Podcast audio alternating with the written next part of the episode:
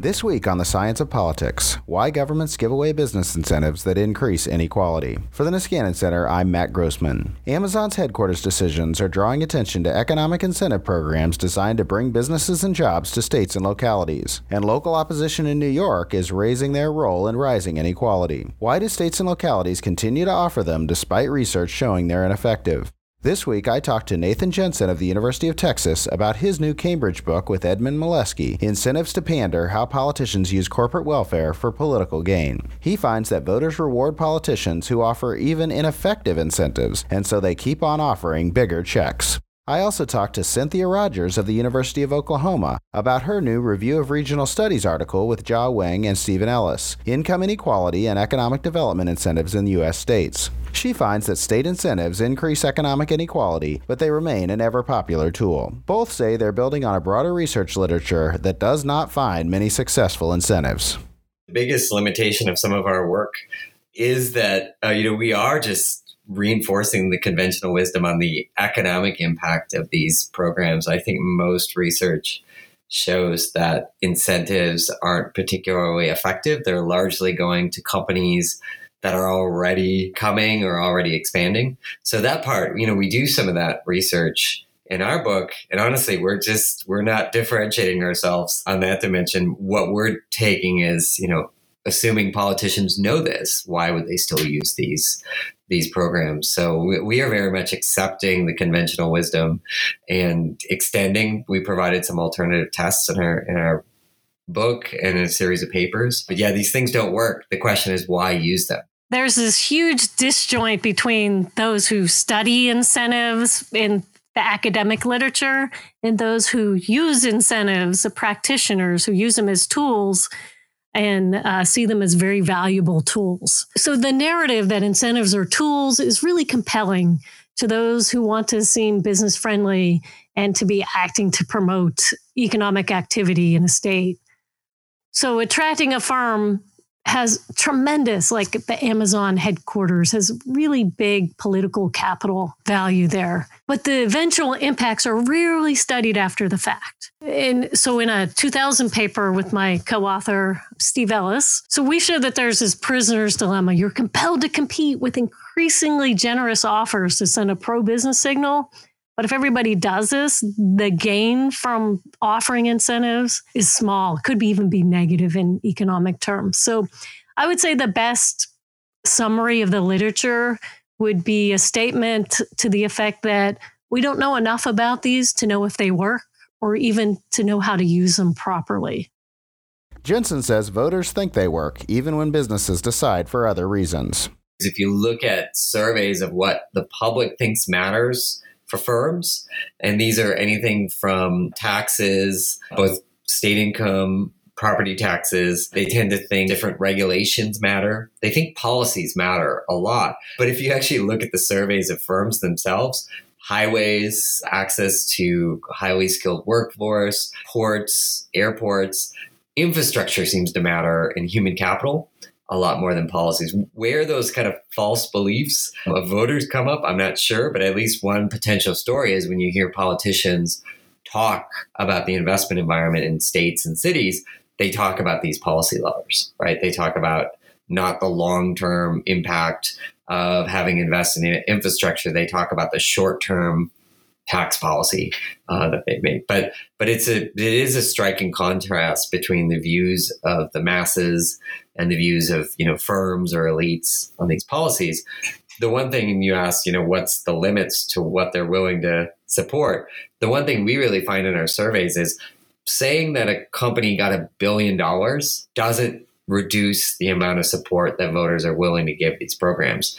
The big change is when voters understand that there's some other cost. And Rogers says you can't just say we only lose the money if they come and bring us more, because they're not that important for firm location decisions. Uh, that is the narrative. Well, everybody offers these, so we need to offer them to be in the game for anybody to be interested in our community. They won't come if they don't. Well, I think the compelling argument is if if you look at the basic location factors that are most important to a firm. The old adage is location, location, location. incentives can only make a difference on a margin if all the other factors are equal. And as it turns out, all those other factors aren't equal. How close are you to market demand? How close are you to your supply inputs? What's the cost of energy? What's the labor force like? Those sort of fundamental factors that go into a business decision dominate incentives. And so I think the argument it's as I said, it's a really nice narrative. Oh, we have to do this. This is what businesses are looking for. But in the end of the day, if you look at what you gain, how much you spend, and how much you get in a net increase, the papers that look at this carefully just don't find those effects. Jensen got into this line of research after seeing a particularly egregious example. Firms moving back and forth across the Kansas City border with the same employees, but each state claiming they'd brought new jobs. So I started looking into this because I'm a I'm an international relations scholar studying you know ta- tax competition across countries, and I was doing a series of projects looking at you know again global foreign investment, and I was in St. Louis teaching at Washington University in St. Louis, and I would read the local papers about these firms that just came to Missouri, and it this was the Kansas City area. And these are firms that literally moved across the border. You know, if you've been to the Kansas City area, you know, you could go for a run and not really know whether you're in Kansas or Missouri. So, you know, it's one metro area, uh, but you get a firm that's moving five, six miles across the border, and that's being counted as new investment, right? So that this company came to Missouri or came to Kansas, whatever direction you're going, and we've generated all these jobs and and it's the same people right working for the company just driving across the Kansas border or driving into into Missouri. So this is where we start, and and this was not new because there was an expose. Oh, there's an expose in the in the early 2000s that talked about the border war, then there was an expose in 2012 in the New York Times where they talked about the, the Kansas City border war. Uh, John Oliver talked about the Kansas City border war. I mean, so it's a simple story of, you know, forget about about the big picture of economic development for now. This is just a really smoking gun. We see companies moving, jumping back and forth to reset their economic development incentives for very little real new impact in the metro area. Rogers says politicians know it doesn't work sometimes, but they just don't understand the broader costs. I think everybody knows that there's this game of recruiting businesses and that it has lots of difficulties. It's really hard to win. Even if you win and you succeed in attracting a business, you might end up paying more than the value the business generates. But that's called the winner's curse. And what our research does is it asks a, a, different question that hasn't been looked at in the research. And, and that is does do states that spend more on incentives have worse outcomes in terms of income inequality? And, and there's reasons to think that it would lead to more inequality, particularly if you think that that these sorts of programs aren't effective in generating new economic activity or if you think that that the gain in activity doesn't actually trickle down to uh, lower income folks. So let's dig into the new research. First, Jensen noticed that politicians are not at all shy about these incentives. Our project is not about the kind of secret dealings, even though we'll talk about the lack of transparency, but about the really public credit claiming of of companies' business relations. So, uh, and and again, this is think of like a big check and a ribbon cutting ceremony as opposed to something much more under under the table dealings. He says most firms are coming regardless of incentives, hiding their costs.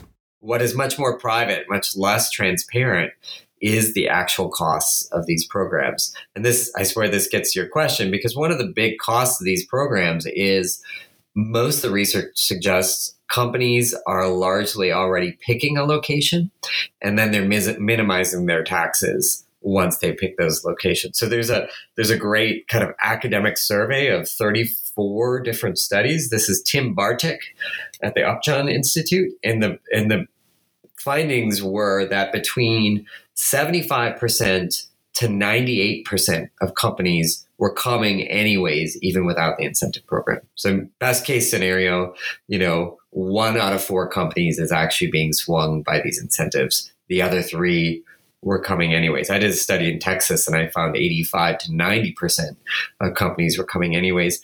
A lot of these, it's obvious if to the listeners, they're oil and gas companies, they're pipelines, literally a, a, company that can't go elsewhere, and they're receiving incentives. So, I, so that's where we kind of reject the idea. Oh, you know, they wouldn't have come here anyways, so any additional benefit is positive. That the academic literature just really strikes that down, saying, you know, at best, you know, the best design program, you're maybe swinging one in four he even asks some of the firms, and many admit they're coming regardless of the incentives.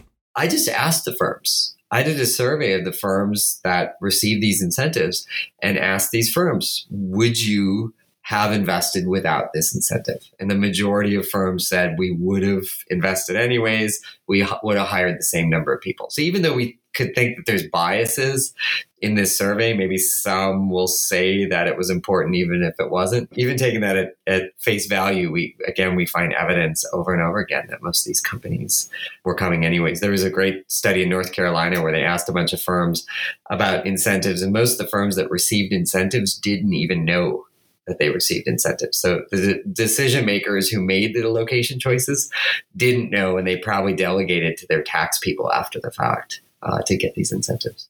The process is based on politics, the need for politicians to get credit and avoid blame. There are lots of mechanisms, right? There could be a mechanism that they think, eh, maybe this might work. There might be a campaign contribution mechanism, but we try our best to isolate. You know, even if there's no money, you know, in campaign contributions, even if a politician knows this isn't effective, is there still a motivation to do it? And we do this in a, in a number of different ways. One is just a survey experiment, and, and, again, if your your viewers aren't familiar with this, it's essentially a survey where we're giving different potential scenarios and whether or not a firm came with incentives or a, fa- a firm came without incentives. And the simple story is when we give these different options, people actually reward a politician more if they attracted a firm with incentives than without. And, and let me just pause for, you know, if there's an economist listening, you would probably think in terms of cost benefit, you prefer to get an, an, investment for free, right? You didn't pay anything, you tax it at full freight. But our research suggests that a governor can't take credit for it. That the governor doesn't get the credit for bringing in the Amazons or the Costco. I mean, there's some Costco uh, investments, uh, BMW factory that you actually use that to take credit. So we find in a survey, we find clear evidence. We also find clear evidence if you know a company's not coming. A great way to make sure you don't get blamed for it was to put the biggest incentive on the table. So what we would say is that there's this political strategy, whether you know if the firm is coming or not. Offering incentives gets you credit if they come or reduces blame if they don't come. There's a common cycle. Politicians criticize others for doing it, but then go back to the same game incumbents talk about these programs, about how much these programs have generated jobs. Challengers tend to criticize these programs. And then if the challenger wins, they become advocates of these programs. And we see this pattern across states. And if there is a criticism of these programs, New Jersey just had a scathing audit of their economic development programs. The current governor's response has been, well, that's been under Christie, right? That's under his watch. But but the programs haven't changed, right? It's just still the same program there. So I, I, think it's very much not a Republican Democrat. It's an incumbent strategy where it's an effective tool for governors to take credit. Quick point that's important is in many states, there is literally a governor's deal closing fund. So if we think about a clear lever the governor can pull, right? A governor can influence legislation at the state level, but what can a government governor do on their own? they actually have these funds in a number of states, Texas being one of them, where you are the person responsible for offering offering this incentive. So it's as clear of responsibility as you can kind of imagine. There's a whole industry associated with this. There's lobbyists, trade associations, chambers of commerce, which tend to be very strong advocates for these programs. But it is striking to me that this switch from being a challenger to an incumbent and, and how often we see this across states.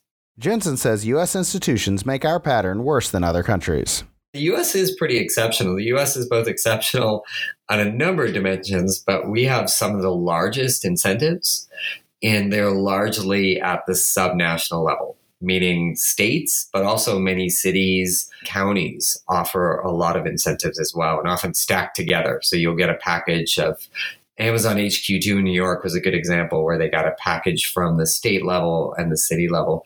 You move outside the United States, many of these incentives come from the central government. So there's there are incentives, but these incentives are given by the federal government.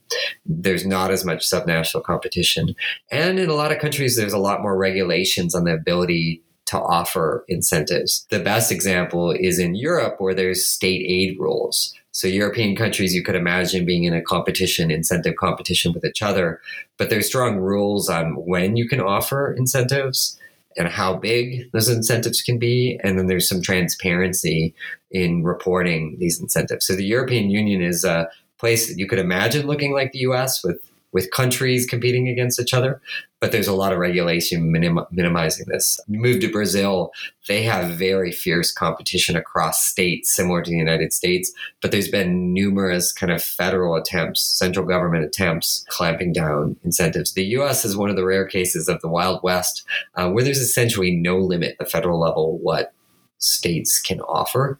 Because of that, I mean, we see both really large offers, we see non transparent offers, meaning many of the states don't report what they offer. And then these mixes of anything from a cash grant to a 99 year tax abatement.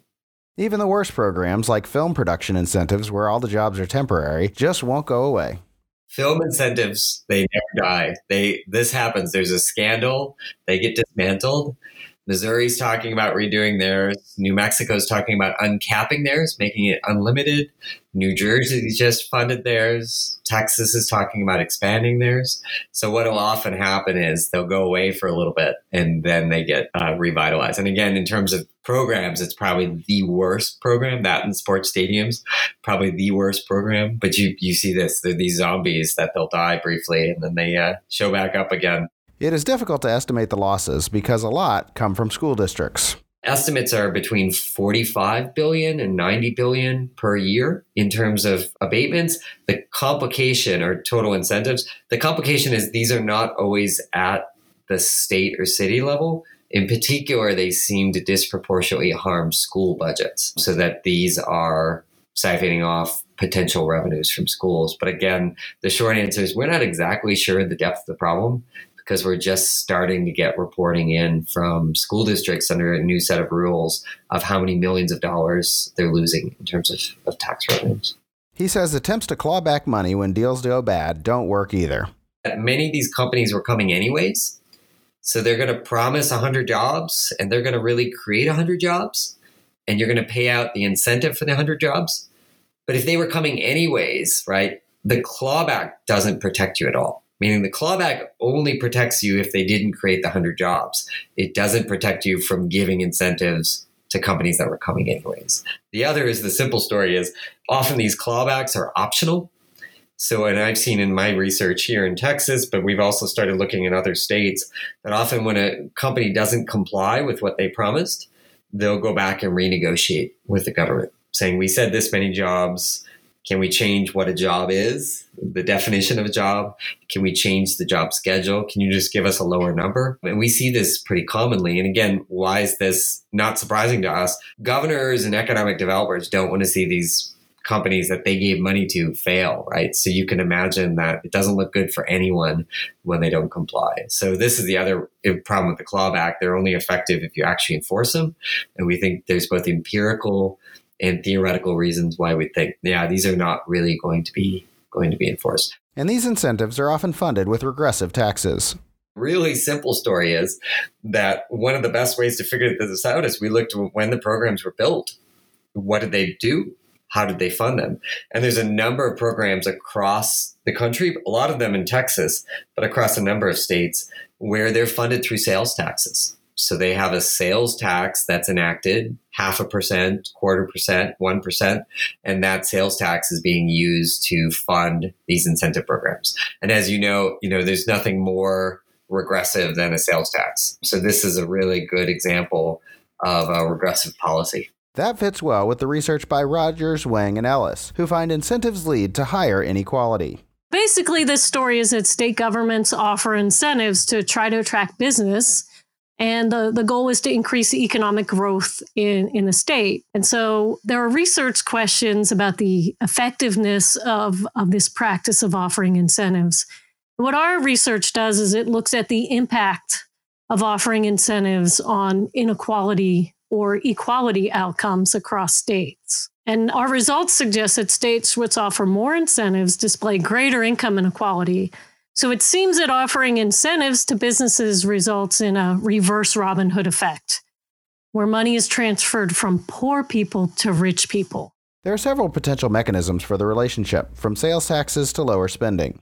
I think there's a variety of mechanisms, and it would really depend on the particular state and the state's tax and spending policy. So, in a state like Oklahoma that does rely on sales taxes a lot, if you're giving away incentives that don't actually increase economic activity and, and tax in the tax base, then the mechanism would be by higher taxes than you would otherwise need, or maybe more representative, uh, again, of Oklahoma would be lower provision of services. So, like underfunding of other services, say education or wealth, welfare programs. But she acknowledges it's just one factor among many in rising inequality.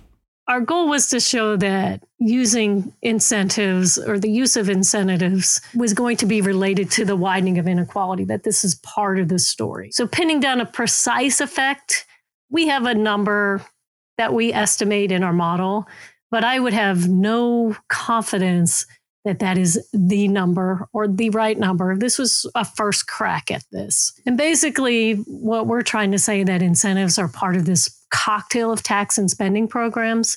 It's really hard to pinpoint the impact of a particular tax program or incentive program from the other effects. Roger says it's hard to track how big the programs are, and she's sure we missed some. Measuring the value of incentives offered by state governments or local governments is very difficult. There's no centralized or uniform reporting, and incentives can be paid in multiple years. Maybe they're not reported, maybe they're tax breaks. You don't necessarily see a line item that says, we spent this much on this incentive for this firm. So, so that makes all the databases that claim to report these, I would say, suspect. So we used a database that was collected and that's continually being assembled by Good Jobs First. And that was one of the more novel attempts to comprehensively track incentives offered by US states. But it adds up to big money, blowing a big hole in state budgets. Virtually every state offers some kind of incentives in one form or another. We think there's been increasing attention to offering incentives because the value of these deals and the number of these deals are increasing. So the estimates that I've seen would range somewhere from 45 billion that was Bartik looking at export industries to say 80 billion as reported in the New York Times. This, these are estimates of annual spending on EDIs by states. I would say in comparison to if you want to put this in comparison to other state government programs. In 2018, state governments combined spent 122 billion. So we're talking big money. We're talking increasing over time. Pinning down the precise amount, I think I think that's really hard to do. Governments keep using unreliable consultants to promote projects without even evaluating them.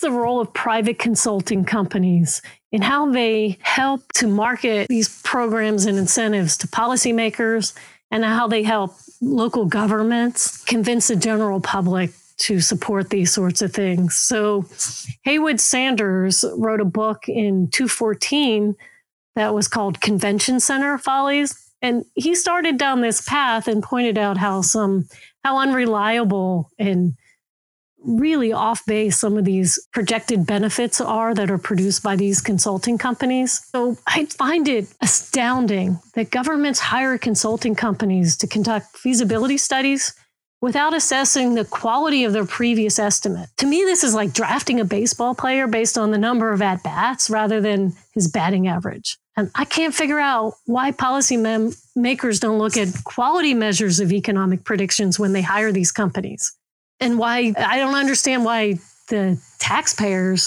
don't demand them to justify, wow, these are good estimates or bad estimates. Both Rogers and Jensen say the Amazon case largely fits the broader patterns, but might signal political change. Arguably, the Amazon experience in New York City verifies what academics have been saying about economic incentives for years. Amazon's actual business decisions were driven by basic location factors. Now, staging a competition for HQ2 allowed Amazon to create this bidding war. All right, we saw all these communities that were throwing their hat in the ring, and that allowed Amazon to try to extract some extra rents. Well, the residents of New York City got angry. Amazon had to punish the area. They really didn't foreclose on any activity in New York City. And they're going to, in the end, end up doing what they were going to do anyway locate in the places that are offer the best uh, locations for their business. So I guess the short of it is the New York City example is people waking up to how this prisoner's dilemma works in these bidding competitions. Amazon was very unique in the sense that they went out publicly and, and had a call for proposals and 238 locations put in proposals. That that is not common. That's nowhere close to common. So and a lot of communities that had no shot, right? clearly put in put in proposals. And this is a very public ordeal that originally gave Amazon a lot of positive PR, which started breaking more negative starting in January. And you can actually see in public records requests Amazon asking cities to clamp down on the PR. Don't talk about this so much. This is starting in January when they cut down to 20, 20 finalist locations. So there's a weird starting point. This is not common. But most of the rest of the story is pretty common, and that being there was a secret deal offered to Amazon. And this was across most locations except for maybe Boston and Toronto, where they were publicly upfront about what they were offering.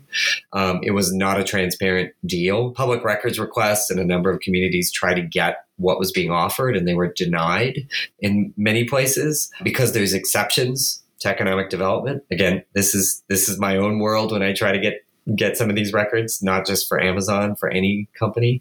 And then a lot of these were routed not through government agencies, but through non-public agencies like chambers of commerce or different public-private partnerships that are not subject to public records requests. So again, first part of your story, what's unique here? It was actually unique of how public they were up front, but what's not unique is that the actual details were behind closed doors. This was not transparent, and none of these deals are. When, when you usually see these deals being announced, is when the governor announces it. And this is in Texas, it's actually in their contract. The governor gets first right to announce our big program, Texas Enterprise Fund. So you the company can't even leak out you know that they have this incentive they want the governor to authorize the use of talking about their program. So so the first part lack of transparency. Common uh, new york gave local property taxes and state incentives. That were those were existing programs right? There's nothing unique about this. They just scaled up right amazon size but they were just offering what was there. And that's a number of states did this. They just upped the size of what they were giving anyway. So so it's a it's kind of a supersized but common. You know, it's a, it's the same ultimate. It's the same deal that's being made across many other communities.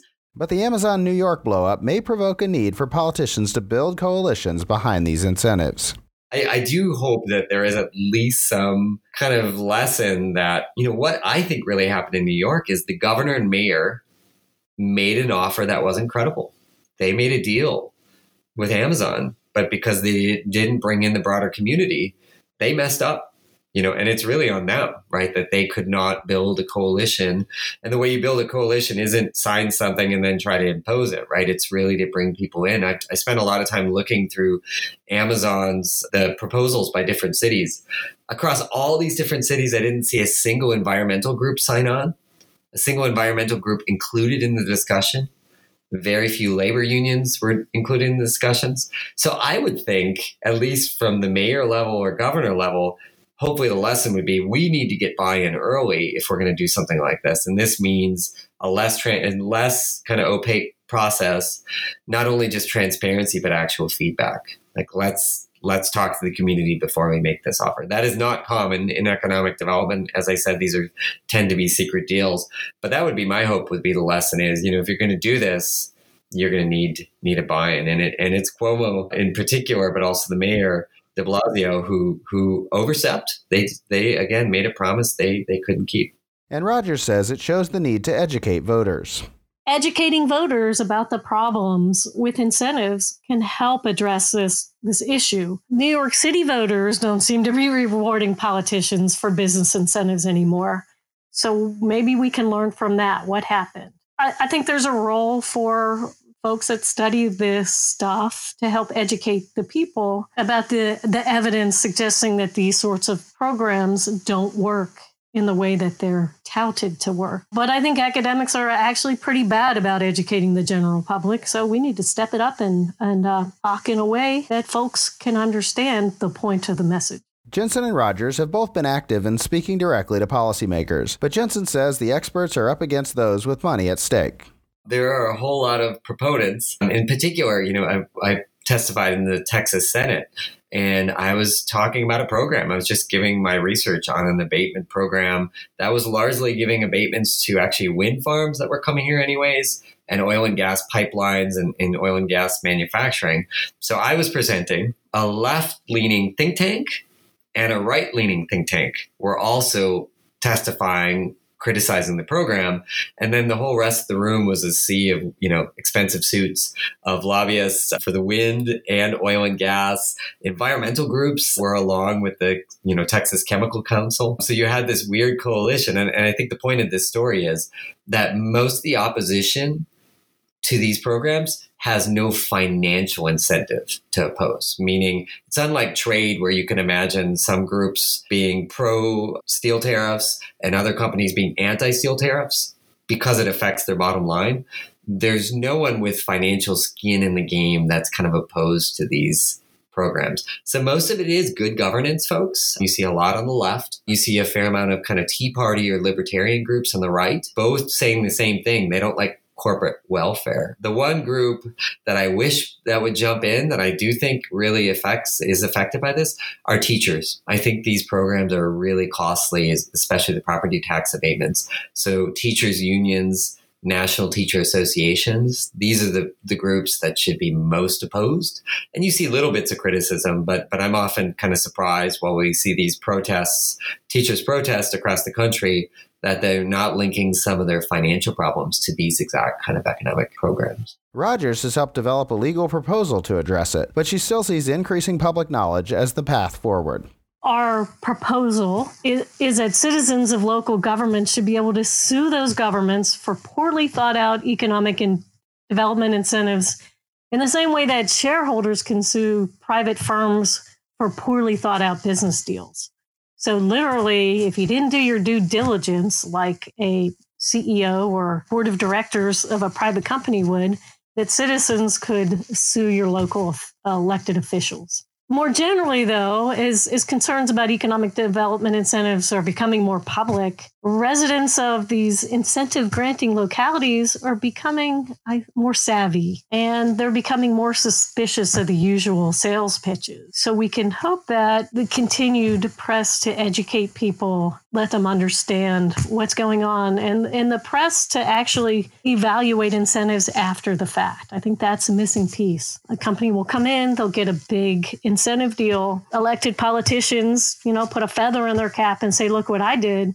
And nobody ever looks back to see how it turned out. So I think the more we can look back and evaluate these things, the more we can show folks, hey, maybe this wasn't such a good thing after all. But Rogers does see some positive trends in evaluation of these programs. More could be done to flesh out the process which incentives are implemented and evaluated. So the Pew Center on the States has been very active in encouraging states to actually evaluate their incentive programs and helping them to understand how to do this, giving examples of other states that have done this.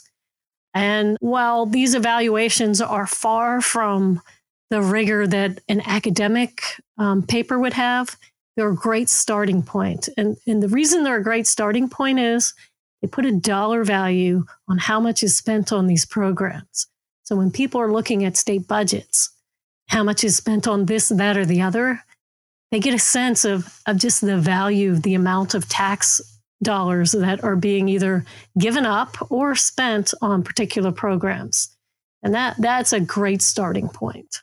Jensen's next line of work is to find out whether transparency matters in actual decisions. So one project that's just ongoing is we've done these public records requests and we found which companies challenged. So that was starting interesting point for us, but also what were they hiding? And we're finding more of this across the country where many of the companies that are making announcements about what they're offering, that it really looks like a bait and switch that they're offering a large number of jobs and then giving much smaller amount of jobs. We're also doing some pro- work on transparency. I'm doing some research at the city level when these cities have been forced to reveal how much in tax incentives they're giving. Does that actually change behavior? Does transparency actually lead to better programs? And it really is an empirical question. We don't know. And then I'm working another project with people looking at the city level does focusing on these, you know, kind of whale hunting or buffalo hunting, as people sometimes call it, going for the big fish, does that lead to a distortion in both money and time